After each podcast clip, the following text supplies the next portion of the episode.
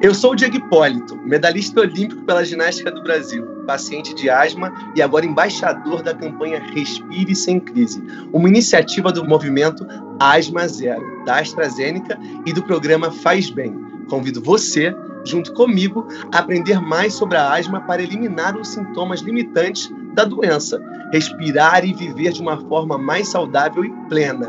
Acesse programa faz bem ponto com ponto br e faça parte desse movimento.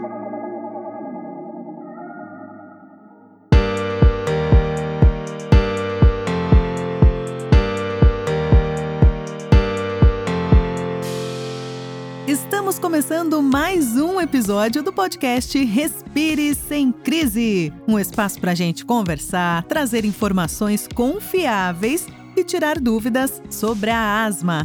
A cada semana, eu estou aqui para trazer um novo episódio para você entender mais essa condição e aprender que é possível, sim, viver de forma plena e respirar sem crise.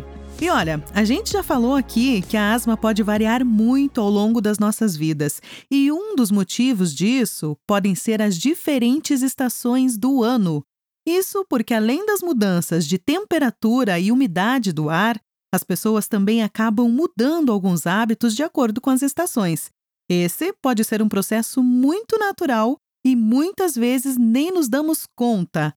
Mas, para quem tem asma, é extremamente importante prestar atenção, porque algumas dessas mudanças podem influenciar o controle da doença e prejudicar a respiração.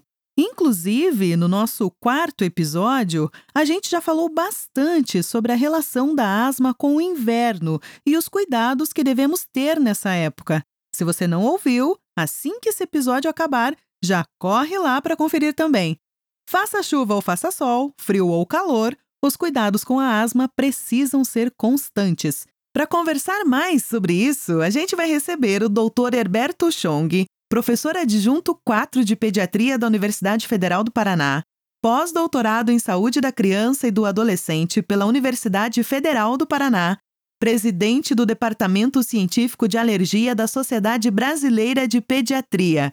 Seja muito bem-vindo, doutor! Olá, pessoal, tudo bem? Eu sou o professor Herberto Chong, sou professor de Pediatria na Universidade Federal do Paraná.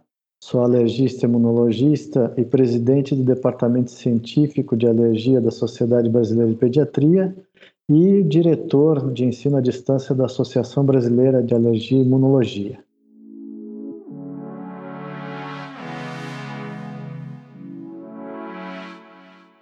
Doutor, conta pra gente, por que essas mudanças de estação podem impactar tanto as pessoas que têm asma?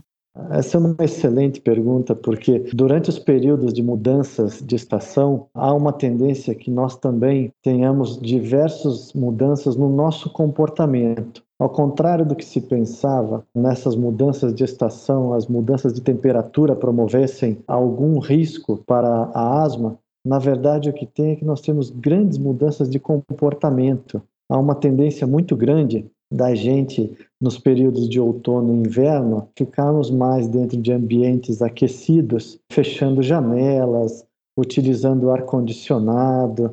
Tudo isso faz com que nós ficamos dentro de um ambiente que vai circular menos o ar, mais favorável à exposição tanto de ácaros quanto fungos desses ambientes fechados, também como da exposição a vírus respiratório de outras pessoas. E mesmo nas estações mais quentes, é importante ter alguns cuidados com a asma? Sem dúvida. Não só nos dias frios de outono e de inverno a gente tem que ter essa preocupação. Nos dias mais quentes, há uma tendência de termos dias com menor umidade, dias mais secos. E isso traz, sim, grande risco para o desencadeamento de crises agudas de asma nos pacientes que não estejam tratando adequadamente a sua doença. Então, nestes dias mais quentes, é fundamental que o paciente mantenha-se hidratado. De acordo com o clima muito seco, se ele não estiver com uma hidratação adequada, isso pode favorecer o desencadeamento de crises de asma também. E é fundamental que, em qualquer período do ano, ele mantenha o seu tratamento ou a prescrição médica recomendada. Naqueles dias bem quentes de verão, ninguém resiste a um suco ou um sorvete bem gelado. Agora, existe todo um tabu em cima desse tema para as pessoas com asma.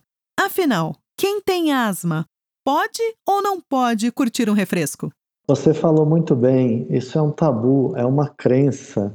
Na verdade, todo paciente asmático tem que ter a vida o mais próximo do normal possível. Então, se ele estiver mantendo o seu tratamento recomendado adequadamente, ele pode sim se expor a um sorvete gelado, a um refrigerante ou um suco gelado, sem nenhum risco de desencadeamento de crise.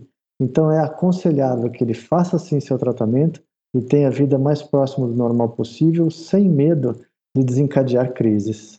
E agora uma questão que eu particularmente tenho muita dúvida. O ar-condicionado e o ventilador podem prejudicar a asma? É preciso tomar cuidado?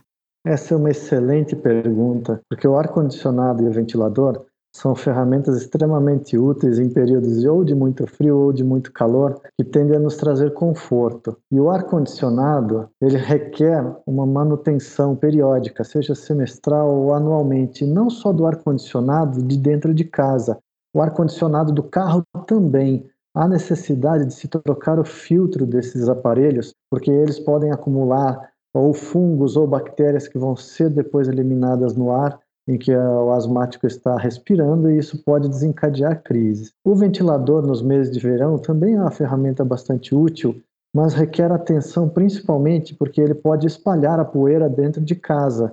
Então você pode usar o ventilador à vontade, desde que o controle da poeira dentro do ambiente seja também bastante eficaz.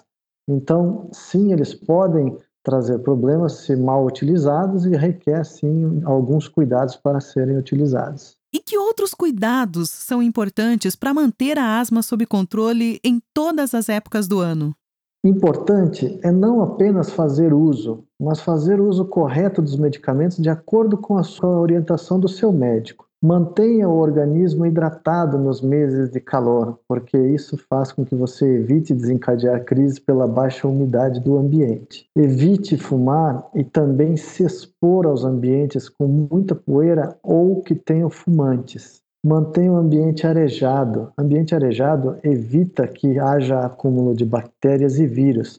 Bactérias e vírus se disseminam em ambientes fechados, principalmente quando há mais pessoas. Lave suas mãos com frequência e mantenha suas vacinas em dia. Aqueça o ambiente de trabalho e da casa nos dias mais frios, mantendo a umidade adequada e evitando temperaturas extremas. Utilize roupas adequadas e luvas quando houver necessidade de expor ao ar livre em dias extremamente frios. E mais do que sempre, mantenha hábitos saudáveis, como tempo de sono adequado, alimentação saudável e a prática de exercícios físicos. Prestar atenção então, né? Dicas valiosíssimas do doutor Herberto aqui para nós. E é com essas dicas que a gente encerra o episódio de hoje. Muito obrigada pela participação, doutor. Eu é que agradeço a oportunidade, foi um prazer estar com vocês aqui. E fiquem atentos a todos os podcasts lançados aí pelo programa Faz Bem e AstraZeneca. Um grande abraço. Lembrando que no site do programa Faz Bem da AstraZeneca tem muito mais dicas para você respirar sem crise. Acesse lá w w w ponto programa faz bem ponto com ponto b r ou no Instagram, arroba fazbem, underline AstraZeneca. A gente se encontra no próximo episódio. Até lá!